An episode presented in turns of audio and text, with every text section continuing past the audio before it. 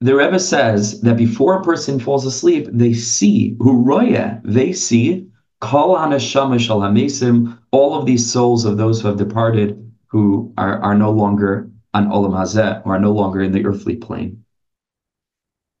And the Rebbe says, well, how, how do we, what's the source for this? The Rebbe says it's just like before a person leaves the world entirely, Royin Hanashamis Hanalki Adua, it's brought down in the Svarim Akdoshim and the Zar Kaddish and the Sefer Ma'avar Yabok. It's written that before a person leaves the world, they see all the all the souls of their family members. And we know this from many, many accounts um, from people across the world and living in many different times and of many different religion religious disciplines who have what's called NDE, a near-death experience, where they report seeing or feeling the presence of, on some level, as they stand in this quasi state hovering between life and death, they feel the presence of their family members who have departed, who have walked the journey before them. So Rabbi Nachman says if this is true about dying, that before a person is leaving the world, as is Hashem at 120, they, they see those souls kamaikin koydam So Rabbi Nachman says, well, the same would be true each and every time we, we, we take a nap, or uh, each and every time we go to sleep.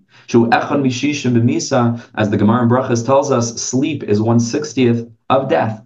And so that means that whatever takes place on a on a on a global level, vis-a-vis a person actually leaving this world, one sixtieth of that experience is going to be tasted when a person is going to sleep. The same thing. The same thing. Very deep incredibly deep. Of course, dreaming has what to do with this too. And this is a bit of a different kind of conversation, but it, but it's related in a sense. Dreaming is one sixtieth of prophecy.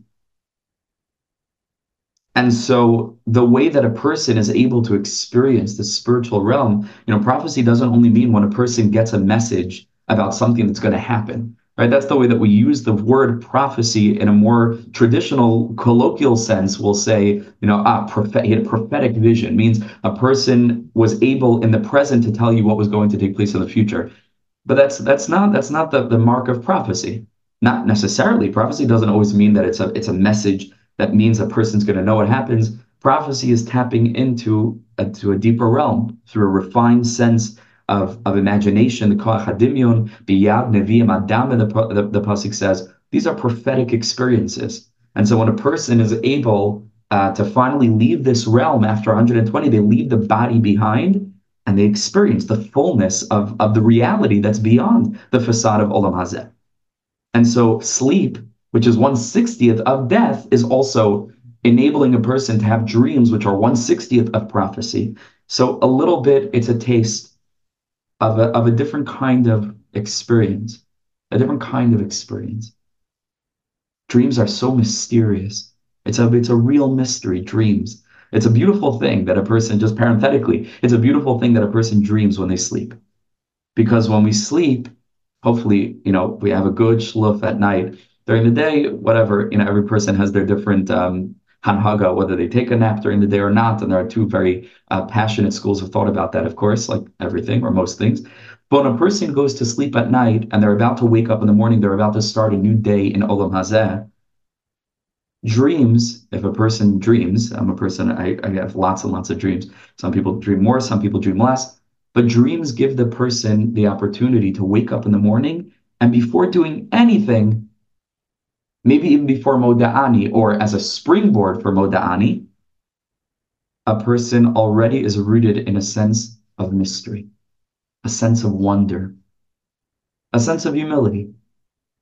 I just experienced as a human being who thinks I've got stuff together, something that's completely beyond me. I, don't know where it took place. I don't know what that was. I don't know what I was shown or what I wasn't shown. I don't know if it was emes or sheker. I, don't know what contributed it or what detracted from it. I don't know. But wow, that was wild. that, what, what was that? Beautiful, yafeh. It's a beautiful way to start your day. You start your day with mystery. You start your day with wonder. And you don't have to maybe interpret every single detail of it. I'm speaking passionately now about dreams because just last night I had a really intense dream. Just remembering now, I was thinking about it in the morning. A beautiful dream, heartbreaking dream, but a beautiful dream. Um, Nebuch, my wife was, tell, was was telling you earlier about the story about a, a girl, Loyalenu Hashem um, who suffered from from intense mental illness and and Rahman al committed suicide. Um, a girl who was in seminary in the beginning in the beginning of the year. Some of you may know the story. Hashem Ishmar, and um, and then earlier in the day, I'm just trying to tell you how bizarre this is and how weird our brains work, um, and and and how mysterious it all is. You know, earlier in the day, I had um, I had gone to visit the hospital. I had gone to visit the hospital with with with my two ch- other children, um, Shmuel, Shmalka, and, and Ora, and we went and downstairs they have a Shabbos room, so the kids very hard for them to sit in the NICU and wait and wait and wait, you know, and it's not so interesting to them. It's exciting to see their their baby brother, um, our premature baby who's Baruch Hashem developing. So it's exciting for like a minute or two, um, or a few minutes, but then they, they need something else. So I take them downstairs. They have a Shabbos room and they have all sorts of snacks and treats, and that, that's our weekly thing. And they get they sit down and have a little feast over there. So the way into the Shabbos room is like a religious area. So they have a multi-faith prayer room where mostly uh, Muslims are, are praying. And then right opposite that, there's the the Shabbos room. And I always think, you know, like it's so like the, the the the Muslims have like a room where people are praying, and Jews have a room where they're eating. It's just great. Like that's the Jewish room, just full of food, and the Islam and the Muslim room is like full of prayer. Anyway, Jews pray too. But as I was walking past the room, I noticed out of the out of the corner of my eye that there was a piano in the room. That was it. I just know I, I just quickly out of the corner of my eye, I noticed a piano. I didn't even process it so deeply. It's just something I, I saw. And in the dream, my mind put these two things together about how there's this girl about to commit suicide. And all of a sudden, and it was right outside of a restaurant, and the restaurant had a piano, and someone started playing piano, and the music mom just brought her brought her down. She was standing up, perched up high, and the heartbreaking music without nobody even said anything. They just played music and a mom saved her life. That was the dream I had. So I wake up. What is that? I don't know. That wasn't me. I didn't put these two things in. My brain had these two random bits of stuff. And the brain is so mysterious. The dream world is so mysterious. Sleep is as mysterious as wakefulness. And so in a wakeful consciousness, we think we have things under we think we understand life because we're conscious. But it's not the case. Because the whole point of Yiddishkeit is to help us realize that even with our conscious minds, we don't really know what's going on. That that's the purpose of it all, is to sensitize us to the wonder of living with Emunah. Hashem knows. Hashem knows what's going on. That's why Kodesh Baruch Hu's name is unpronounceable, because what, what that means is that the essential conception of God is, is total mystery. We don't even know how to say the name. It, it's beyond, it's just beyond us. That's the whole point. That's what Yiddishkeit is for. So we wake up in the morning just having had an experience, a humbling experience of the mystery of the dream world, then we can start our day. So dreaming is 160th of prophecy, and sleeping is 160th of death. And Rabbi Nachman says that just like before a person leaves this world, like we said before, really, this like real accounts verifiable accounts from uh, across cultures and across history, people who have, have had this experience we call a near-death experience, who report feeling in that in that semi alive, semi already passing away state that they experience the souls of their parents, grandparents, great grandparents, or or their spiritual masters, like souls that they were connected to. So too, Rabbi Nachman says this happens every night before we go to sleep. One sixtieth of death, we experience 160th of the souls, seeing with our eyes, seeing the souls. Amazing thing. So I never saw them. I, am not sure if I'm unique in this way. I, am not sure if the rest of the Chaver here have seen souls before you go to sleep. Generally speaking, we don't see the souls, right? If you've seen the souls, like actually like leave us all a comment because that would be pretty amazing. But I, I, don't think that we've seen the souls, right? Most of us haven't seen. So says Ibn Nachman, why? He explains Rak Machmas Shari'iyah The only thing is that it happens super quickly. It just flashes by. Flashes by. Amisa Mamish says Rabbi Nachman, before a person leaves this world in an actual sense, as I there's also distinctions in this experience of the souls that a person feels before they leave the world. Adam Galavish Kasher, a very great person, a holy, a refined person,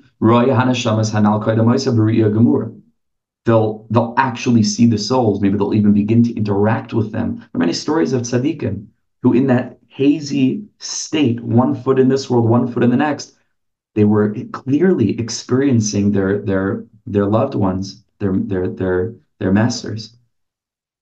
So there are those that mamish see b'riya gemura. You know, general public, the general standard populace, for them also, it's not every single person that will literally see the souls. It also passes by. Like, like just a flash of lightning.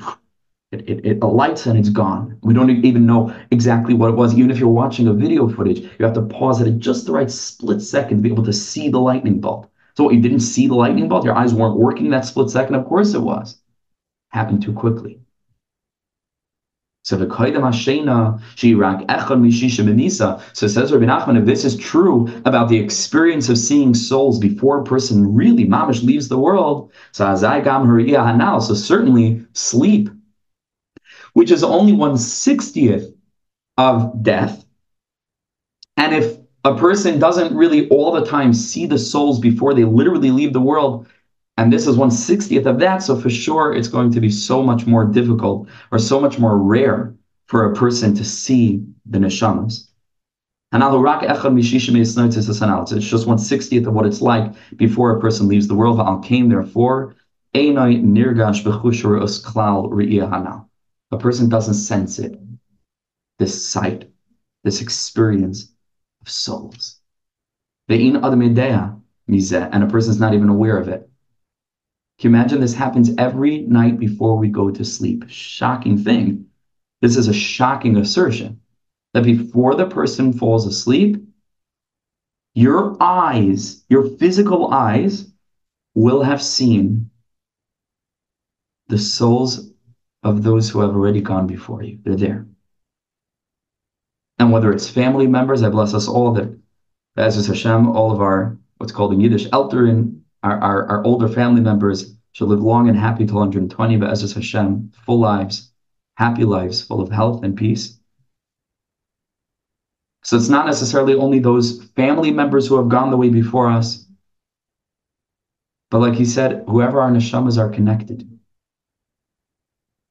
Person learns a lot of Torah from Rabbi Nachman. Before you go to sleep, the Rebbe is there. Your eyes see the Rebbe. Baal Shem Tov HaKadosh the Vilna Gaon, Chaim Volozhin, or from whatever camp, whatever a person's connected to. They're not so far. They're not so far away. The Olam HaNeshamos is a whole lot closer than we think. So close that each and every night a little bit of a portal opens up, the veil is taken away, and you go to sleep accompanied with the sub, sub, sub, sub, sub spiritually conscious vision of your loved ones. It's an incredible thing. But we don't really experience it because it's just a very, very, very delicate glimmer. One sixtieth of in what what is also possibly a vague vision of before a person leaves this world and goes goes to the next world. MS says Rabbi Nachman, the truth is hakol rayin koydem ashena kaniskul before we fall asleep, we see everything there is. Hakol royim, koydem See everything. For a flash, brief, just brilliant spark of a second. So, what's the depth of this? What does this mean? This is the end of the teaching. So, what did he teach? Right? If someone were to ask you, what, what does Rabbi Nachman say in, in Sichos Ran Sadi? Like, so what am I supposed to do with this? It's a good thing to know. You know, maybe like I said before, I was trying to give a bit of meaning, a bit more meaning. You know, it it um it sends us off with peace of mind. What's the message here? And a person could ask even more broadly, forget about what Rabbi Nachman means to teach us in Tartsadi. Why did Hashem put it in the Bria? Like if this is true, but a person doesn't know about it, and if we hadn't been learning Sichos HaRan, or we didn't learn it from other Sfarim, wherever it's quoted from, we would never know this. So what's the depth of it? Why is it built into the Bria that our neshamas should have this experience? What's the message? So B'siyat Shmaya, to reiterate, like I've mentioned in many, many other classes, Rabbi Nachman is so deep and so nuanced and so multifaceted that any one person giving over Rabbi Nachman is going to necessarily just be one, uh, like, fragment of a fragment of a facet. So anything I say is just suggestion, especially when I say Chidushim mamish suggestion, and maybe even the way that I read Rabbi Nachman's words himself is just my is my way of reading it. That doesn't mean that there aren't other ways. That, that, that there certainly are other ways, other approaches. So over here, I'm going a little bit into into sort of my angle on it. Just have to make that clear from the outset. This is just my approach. Are many, many wonderful, beautiful approaches. Maybe this is one of them. I don't know, but this is what my neshama is uh, is saying. So I want to share that with you when I was learning this piece in Sichos HaRan, I, well, I have a note in the side of my Sefer Sichos HaRan, which is here. I used this uh, edition a number of years ago. So I, I, had a note on the side of it to take a look at this teaching in Likutei Moharan. I guess a few years ago when I was learning this, maybe the first uh, time, I think there's a connection with this teaching. So let's turn to Likutei Moharan, or just scroll down to Likutei Moharan, makes it easier. 254, Reish Nun Dalid, and the tzaddik says like this. Einayim hein dvarim al yoinim gvayim Rabbi Nachman says the eyes are incredibly elevated and lofty things. Which you have to understand, okay, for some of us, for most, I would say all of us, are already initiated into these kinds of teachings. But for like when I learned these, te- like at 18 years old, 17, 18, you read a sentence like that, it's like, what does this even, what does that mean? Eyes are lofty things, like they're physical balls in my eyes that help me see. Like it's a completely different language. It's a completely different language. It's like you, you won't find, you know, in in the in in the standard texts, even I would say standard religious text that speak in such a way. Einayim in dvar Eyesight, incredibly deep and lofty thing.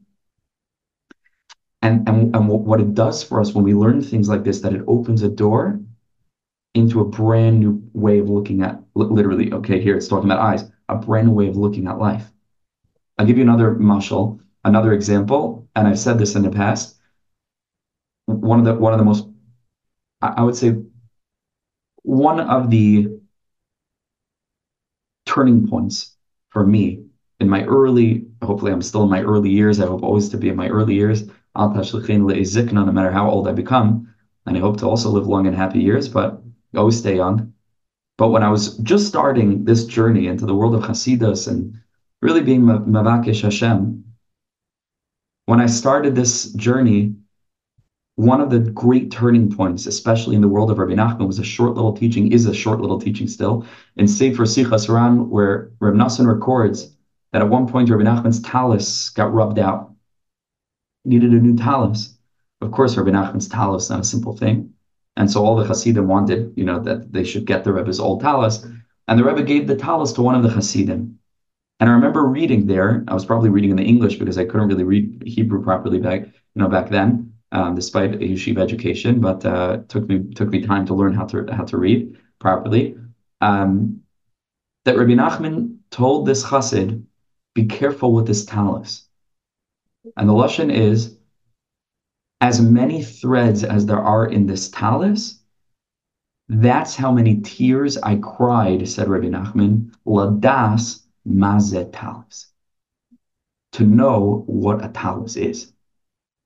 And I remember that having a huge impact on me. Because again, on the simple level, everyone knows what a talus is. It's a prayer shawl. We know what it is. We know where to get one. Some of us know how to tie the tzitzis on the corners. What's the big deal? But the Rebbe says, like, I cried thousands and thousands and thousands of tears to know Mazet Talus. So it's it's far deeper than I know. So the same thing here. Eyes, deepest things in the world.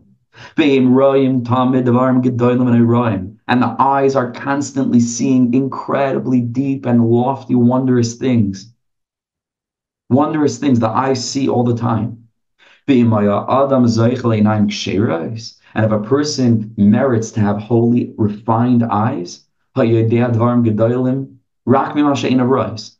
would just know the deepest secrets of the universe because of what he sees with his eyes came royas tamid because the eyes are always seeing the, the, the, the most incredible mysteries. But he doesn't know what he sees. So deep. So deep. The eyes are always seeing the most incredible things. But we, we just don't know what, what, what we're seeing. Kamoila Mashal, for example, and this is why I think there's a deep connection between this and the teaching that we're learning in Sichos HaRan. For example, when you take something, not the thing is not blurry, it's a beautiful picture. And you hold it before a person's eyes, and before they get a chance to really take it in, you you you remove it. Or you take the picture and you just pass it in front of their face. So the person won't have had time to process what it is that he's seeing. So says Rabbi Nachman, it's a strange thing because at the split second that it was in front of his eyes, it's not because his eyes didn't see it. His eyes saw it. He didn't have one eye closed and he wasn't squinting his eye. His eyes were open and seeing. But im but even so, he won't know what he saw. Because even though it's true that his eyes saw the thing, but because it was so quick. He didn't have enough time for his brain to process what it was that his eyes were seeing. The eyes are called shluche, shluche, um, um, called the sarsur, shluchim, Chazal call the eyes are, are uh, like agents. They go out into the world and they bring back a message. But if it's too quick, so then the brain doesn't have a, a chance to process what it is that they saw. Because in order to understand what it is that a person sees, this requires das, consciousness, not just thinking, wisdom. Das is consciousness. But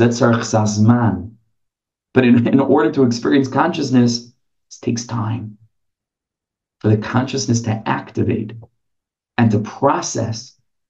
For the person to spend at least a little bit of time focusing with presence, that's going to be uber important. We're going to get to that in a minute. In a minute, to focus with presence of mind Yishuv Hadas is presence, literally presence of mind, in order to be able to connect with what it is that's being seen so they can process it properly. So that there's time for the HaRa'us, which we described as the agent, Rabbi Nachman says this in other places as well, to go out into the world, see the thing, and then bring it back into the, into the consciousness. So then the person's mind is able to process what it is that the eyes saw. But Umachmas says Rabbi Nachman, because we're seeing everything, that we're seeing great things, great things, deep things, mysteries. So, but it's so quick. So it's just the eyes that are seeing it. But there's no time because the person already is moved on or the thing passed by. There's no time for there to be an interaction between what the eyes see and what the consciousness comprehends. It's incredibly deep. We're going to get into what this means in a minute. And that's why we don't know what it is that we're seeing. Again, each and every moment, each and every person is seeing visions, spiritual visions, ecstatic, transcendent visions.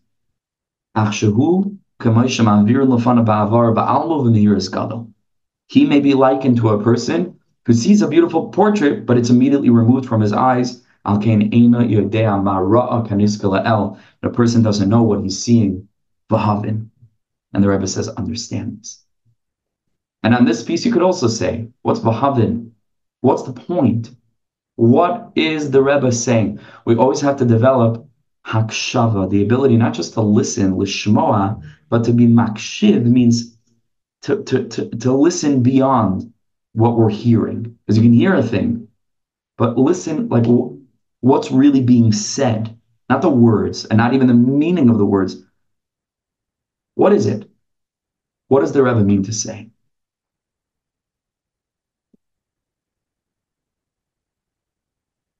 So the first thing is, I hope, I think, that the connection between um, the Sichos Ran Sadi and the Likutei Moharan 254 is understood. Right? These, these are these are connected teachings. Because in Sichos Ran Sadi, it's just a more particularized um, example of one of the wondrous things that a person's eye sees that the person can't process because of what's called Havara Ba'alma, because it just passes by super quickly. In Moharan, the teaching that we're learning is much more universal, and it says that a person sees wondrous things all the time, doesn't uh, uh particularly say what those things are. In Ran Sadi, we speak about one particular thing, souls, the souls as an aside, and then I'm going to get to the to the to the main point. I wish I could tell you a more exact source because I don't have the sefer in front of me, and the sefer is not set up in an orderly way. But the Ramchal has a sefer called Adir Bamarom. Adir Bamarom is a Pirish, I believe, on the Idra Rabbah. I believe the Idra Zuta, but I think it's the Idra Rabbah, and it's, I mean, it's jaw dropping. Uh, it's it's beyond whatever I was able to understand of it. Tiny, tiny little bits, flex at a time, but I, I still couldn't put it down. And then that's how you know it's a really, really good sefer when you understand maybe six percent and you're glued to it. It was my sefer for Shabbos morning, um, a little bit before davening, after davening, uh, being gavra gavra laning, and it took about a year. And I just toward the end of the sefer, he speaks about Re'iyah. And over there, he explains that the physical koach of Re'iyah is the most limited form of our experience of the, of the capacity for sight that goes well beyond what the eyes, the physical eyes, can see. Parenthetically, and I'm saying a lot of side things, but parenthetically, even physical eyesight is, is much more profound than what we experience we experience things in our periphery.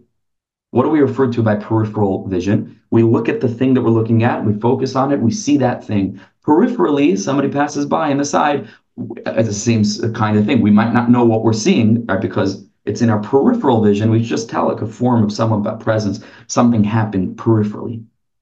But the truth is that the eyes can see perfectly clearly all around, meaning the peripheral vision can be seen absolutely clearly. When a person looks in one place, that peripheral realm is also being seen with crisp, perfect clarity by the person's eyes. But there's something in the mind that limits the, the, the, clarity of the periphery because it would be it would be just too much. They call it the, re, the reduction valve of the of the mind just reduces the input because it would be well too intense. Imagine imagine that a person walks out to the street and they see all around the front of their of, of their body on from both sides all the way around in a, set, a perfect semicircle with total clarity. go out your mind. It would be it would be well way too stimulating. It, it would be too much, too intense. And so even physically, our brains are limiting what the eyes are capable of doing. Says the Ramchal, Re'i is a spiritual thing, and our souls see things. And he speaks over there because we think that Re'iyah is limited to our eyes. But of course, we know that the eyes are just the way that the soul, that is a seeing being, expresses its capacity for sight in the physical world. Its eyes. The same way that the soul, which is a hearing being, expresses its capacity for hearing through the ears. The soul, which is a speaking being, expresses its capacity for communication through the mouth. But the neshama is not limited to eyeballs. The neshama is a, is, is, is a seeing entity. All of it is a seeing entity.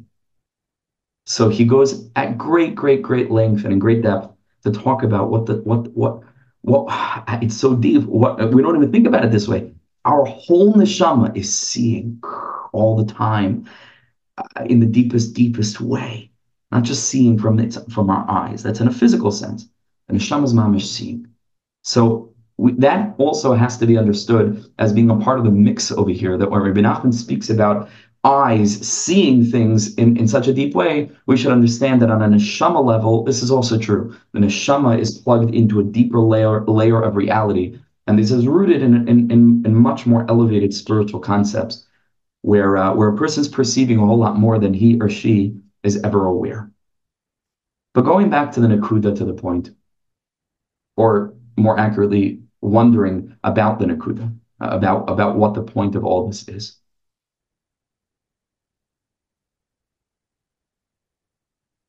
What are these Dvarim Gedolim Ben What does it mean when Rabbi Nachman says in the first sentence of Torah, Kuch Nun Dalid, Reish Nun Dalid rather, 254, the eyes are so lofty and elevated, and the eyes are constantly seeing just amazing things. What, what are these amazing things that the person is seeing?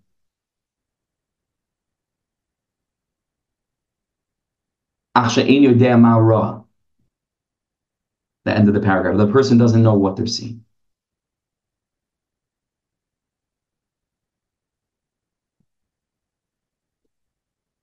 So the Rebbe says at the end of the Torah this word vahavin and understand this. And bina is already particular. Like I said before, every person's going to have their own understanding. But when I read Likutei Moharan and I want to look for the Rebbe's guidance and the Rebbe's voice and what the Rebbe is really saying beyond the words that he's using, what I hear is that this world is a truly wondrous place. Life is wondrous. Pele life every single facet, aspect, detail, uh, uh, uh, experience of life is a davar gadol v'noira. And that's what the Rebbe says, V'heim roim tamid, dvarim gedolim v'noirayim.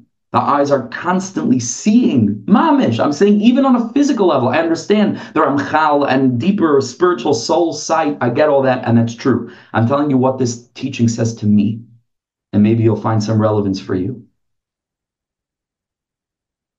Tamid Dvarim Gedolim Every split second, we talk to another person at the water cooler at the office and we schmooze about anything. Just the most mundane experience of the human condition, whatever it is. Incredibly elevated, lofty, wondrous, miraculous, beyond.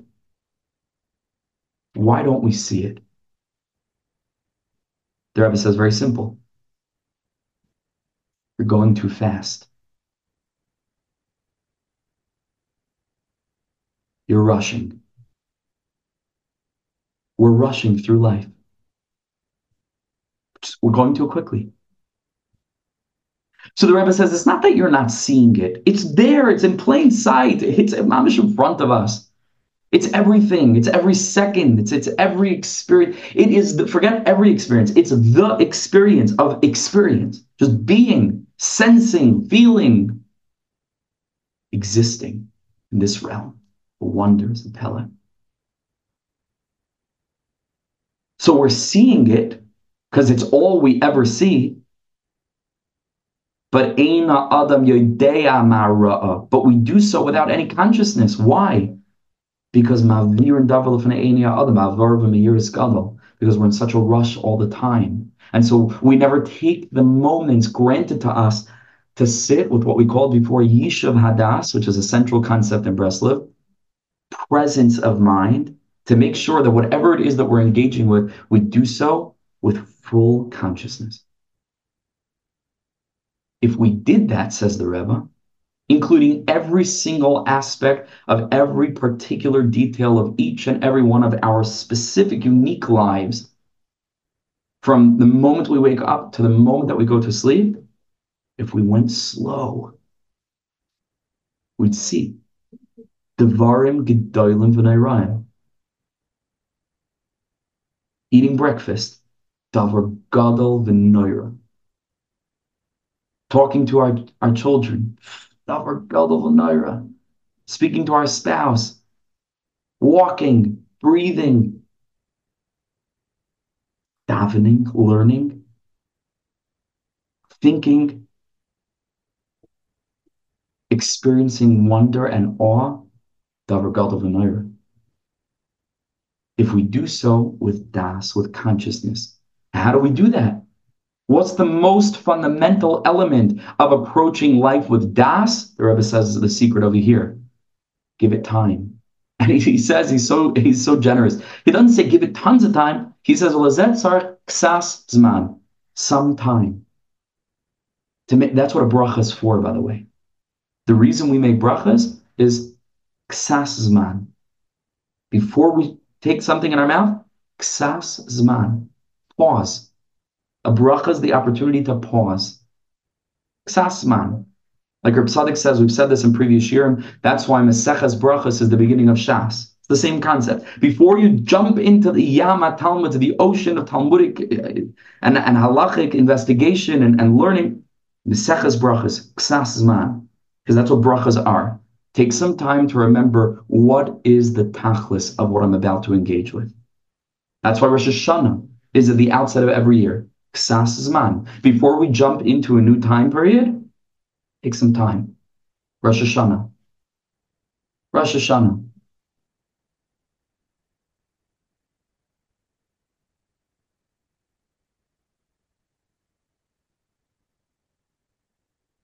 The first halach in Shulchan Aruch. Shivisi Hashem l'negdi samid.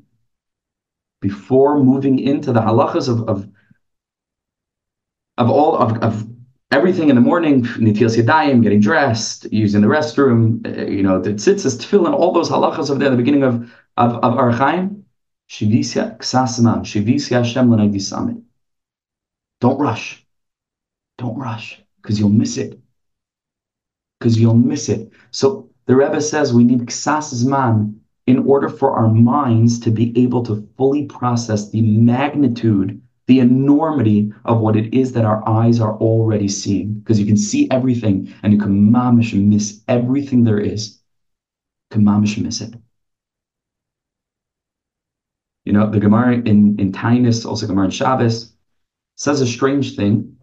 I may have mentioned this in the past also, but these are some of my favorite teachings, so it's kedai to, to review them, and I love saying them over. And I hope one day I could live like this.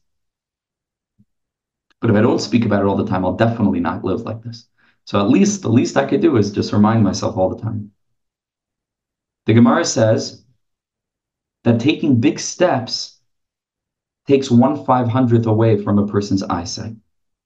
Okay, one five hundredth chamesh mode of a person's of a person's eyesight. And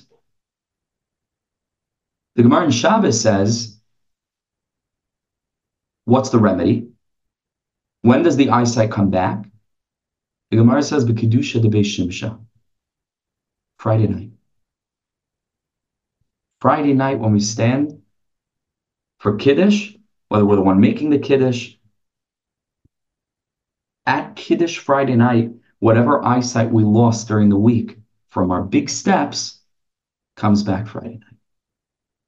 And that's why Shabbos is connected. Hiluchecha, Pasuk and Navi. Hoisim boipsia katana, take small steps on Shabbos. So what's the, again, it asks the same question. What, again, yes, you and I and everybody else could open up the Gemara and read that. And you ask them, what did you learn? Well, they'll read you. What did Chazal say? I get it. But what did they say? And this, I, I feel like so many times we're not learning like, like this. You have to go deeper, deeper, deeper, deeper. It's not enough just to read the Mam Chazal or the Agada and to be able to say, this is what it says on Taanis Daf Lamed. Uh, uh, okay, that's the very end of time. Daf, whatever, on whatever Masecha. Fine.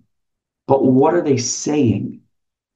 What is the Gemara saying that if you take 500 big steps, or, or, or big, every big step is one 500, and it comes back by Kiddush, on Shabbos. And so again, humbly, and I'm sure it means a million things. And every person needs to see what does it say to me, not just to hear what it, what it meant to someone else, because that's a whole different thing. Everybody's got their own their own Kabbalah Satira, their own letter in the Torah, their own their own lens. It's gotta it's gotta be yours. So what it says to me is that if we take big steps during the week because we're rushing through life, we're not going slowly. We're not giving ksas zman. We're taking big steps. The Gemara says it's going to ruin your eyesight, meaning it's going to get in the way of you being able to really see life, to mamish see it. And Shabbos, when we slow everything down, when we stand with our families or our friends, or our community, holding the Kiddush cup and everything stops, our eyesight begins to come back. I can look at my children in an infinitely deeper way than I looked at them on, on Wednesday. When I was rushing out to here and they were rushing in from there, eh, eh, eh, and we pass each other. And Friday night, look around the table, hit the pause button on existence. Spouses, friends, our eyesight comes back. Because on Shabbos again, poisin boy psia kitana. Shabbos is all about taking small steps. Don't rush on Shabbos. It's a it's an aspect of the Beis Hamikdash. We know how they used to walk toe to heel, toe to heel. What's the depth of that? Again, because the temple, and Shabbos famously is a temple in time, a palace in time. It's the same idea. Shabbos and Beis Hamikdash are very, very connected. The temple, a place which is meant to foster awareness of Hashem, has to be a place where you go slowly. Because if we rush, we're going to miss it. The whole point is that the Torah is, is trying to help us foster the spiritual, religious experience of the divine. It's not just a law following and ritual and, and dogma and tradition. It's meant to do something to the human. It's meant to initiate us into a more wakeful way of living, like we always say. And so, in this sense, the Beis Hamikdash, you can't run in the Beis. You have to walk very, very slowly. Shabbos, which is the Beis Hamikdash in, in, in time, you can't rush. And so by Kiddush Friday night, and there's a big Indian to look, very deep thing, to look into the Kiddush cup during Kiddush, a huge yichud, not getting into the depth of that. Kid, everything slows down. Everything slows down. I get my eyesight back. This is the inyan of Shabbos. This is the inyan of going slow, walking slowly. Not rushing. Not rushing. So there's presence of mind that's able to really see what's being seen, the emes, to really see.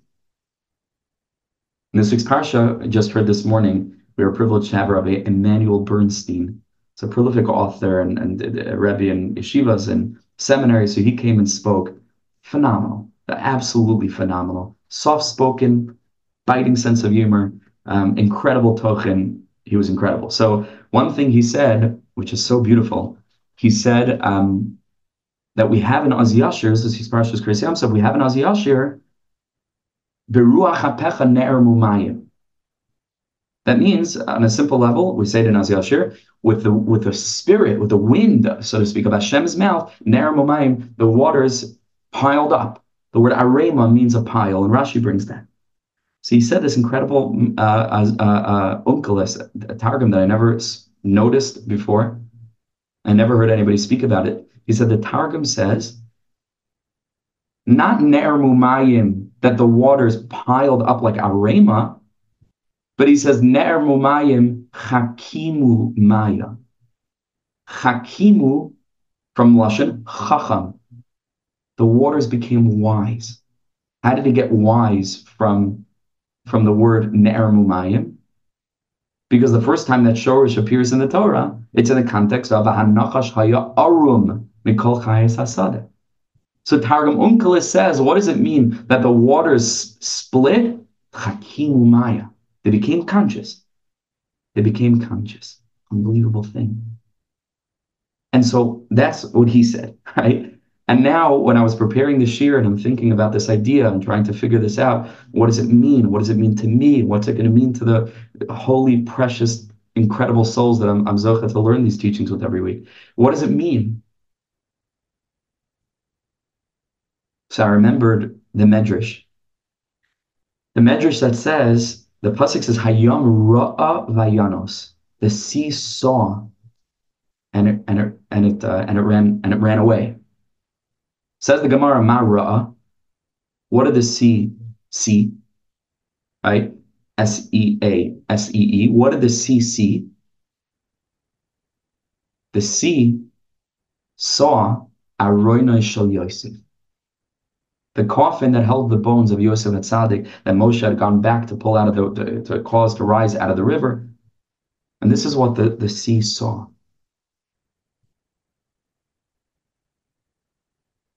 What's the connection? For Tzaddik and others, I think it's it's pretty obvious the connection. That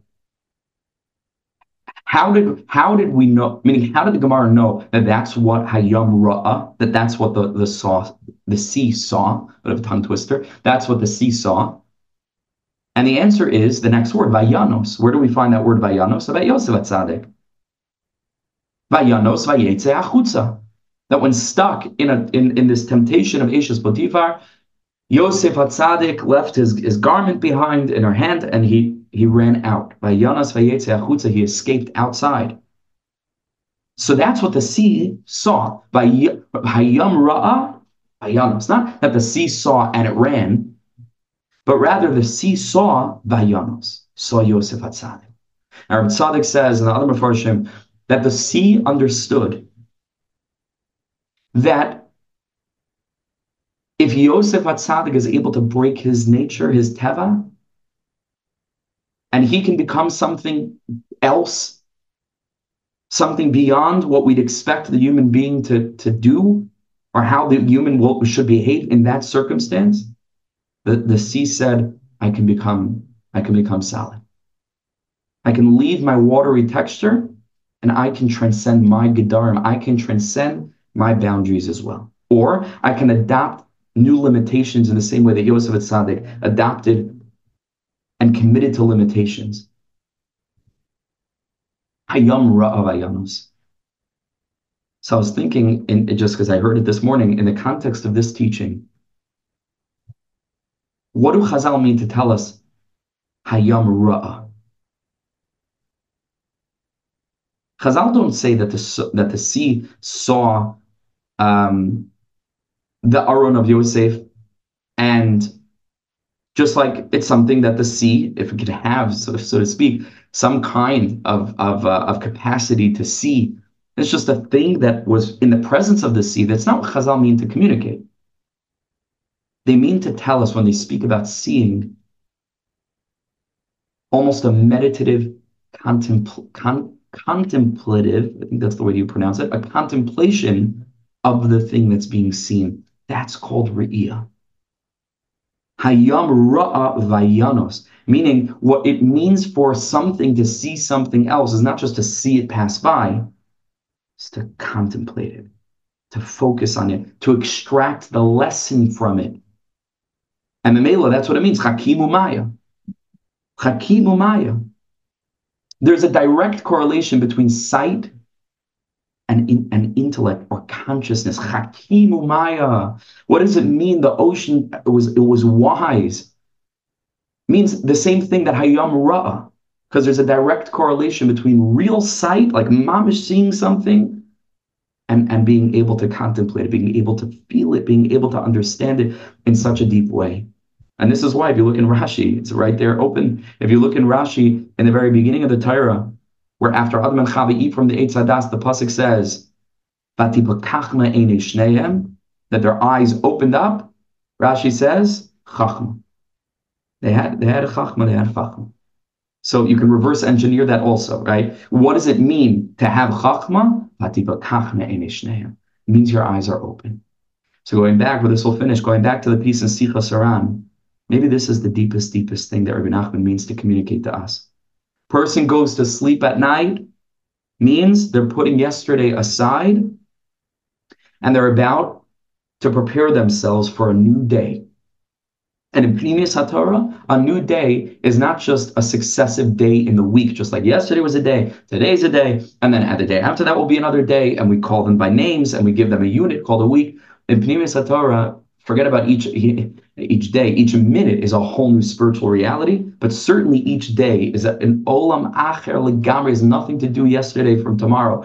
Completely, completely, completely different. Every day is a whole new world.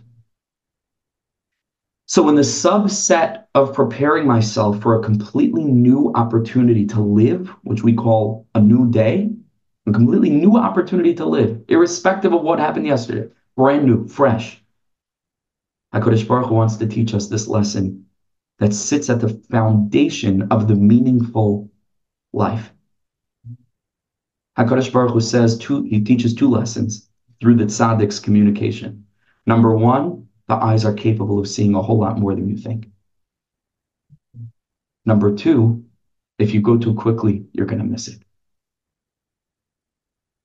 Number and really number three, the thing that HaKadosh Baruch Hu chooses to show our eyes and then lets us know that we missed it because it happened too quickly is the souls that have already left this world who, oh, what they would give for just one minute back in Olam Hazeh. When you put these three things together, it's a masterclass in meaningful living that we're able to absorb right before we go to sleep. Just remember this my eyes are seeing great things. I'm missing it because it's happening too quickly. And one day my soul will also leave the, the my, my body and go to the next world. How much we should appreciate each wakeful opportunity to experience another minute, another second, another hour, another day, another week, another month, and so on. This to me is the meaning of Sichos HaRan Tzadi. And this, I think, is how we can make it practical and take this teaching and implement it so that we, we, we remember this as we're drifting off to sleep. HaKadosh Baruch Hu is preparing me as I drift off into the realm of dreams. We said in the very beginning of this year, um, a, another masterclass in wonder, humility. I'm preparing myself to live tomorrow. So I don't rush through it. I go through it slowly, carefully, with chachma, hayam ra'av hayanis v'tipakachna enishnehem. And in this sense, the pasuk says in Mishlei, "B'chol yaim ayu bein b'gadach Let your garments be white all the time. I remember seeing from one of the tzaddikim, forgetting who, and when do we wear white garments, or at least the mikubalim on Shabbos? Shabbos, they had the, the minhag just to wear completely white. Rabbi Nachman, toward the end of his life, started to take on this on Haga as well. Just white on Shabbos. So if wearing white is Shabbos, so then essentially what Shlomo Melech is saying is, Shabbos should, should be every time, not just one day a week. We should make our whole week eis A little bit, our clothes should be white the whole week long. Shabbos stick the whole week long. How do we make our week Shabbos stick? Small steps. And that's the vision of Emuna. That's why Shabbos is connected to the eyes. Shabbos is, the Zohar says a shin bas. Shin is the three, what's called the klas gavana de'ena, the three different parts of the eye, the white, and then the and then the eye, and then the pupil inside. And bas is the way also the way we refer to pupils, bas ayin. So Shabbos is shin bas. There's very deep connections between Shabbos and Re'iyah because we go slow. Go a little bit slower, appreciate things a little bit more, more deeply without rushing. And in that way, we should be zeicha, uh, not only to just theoretically know that our eyes are seeing great things, but to really see them, to mamish see them, be'ezus Hashem, and to share that way of living with others so that we can live in a, in a in an elevated, wakeful way. B'siyata d'shmaya. Okay, Yashika, thank you so much. It's so wonderful to see everybody. Elgi Yosef and everybody else, thank you so, so much for joining. I'm wishing you a beautiful rest of the week. Chazak v'yamatz.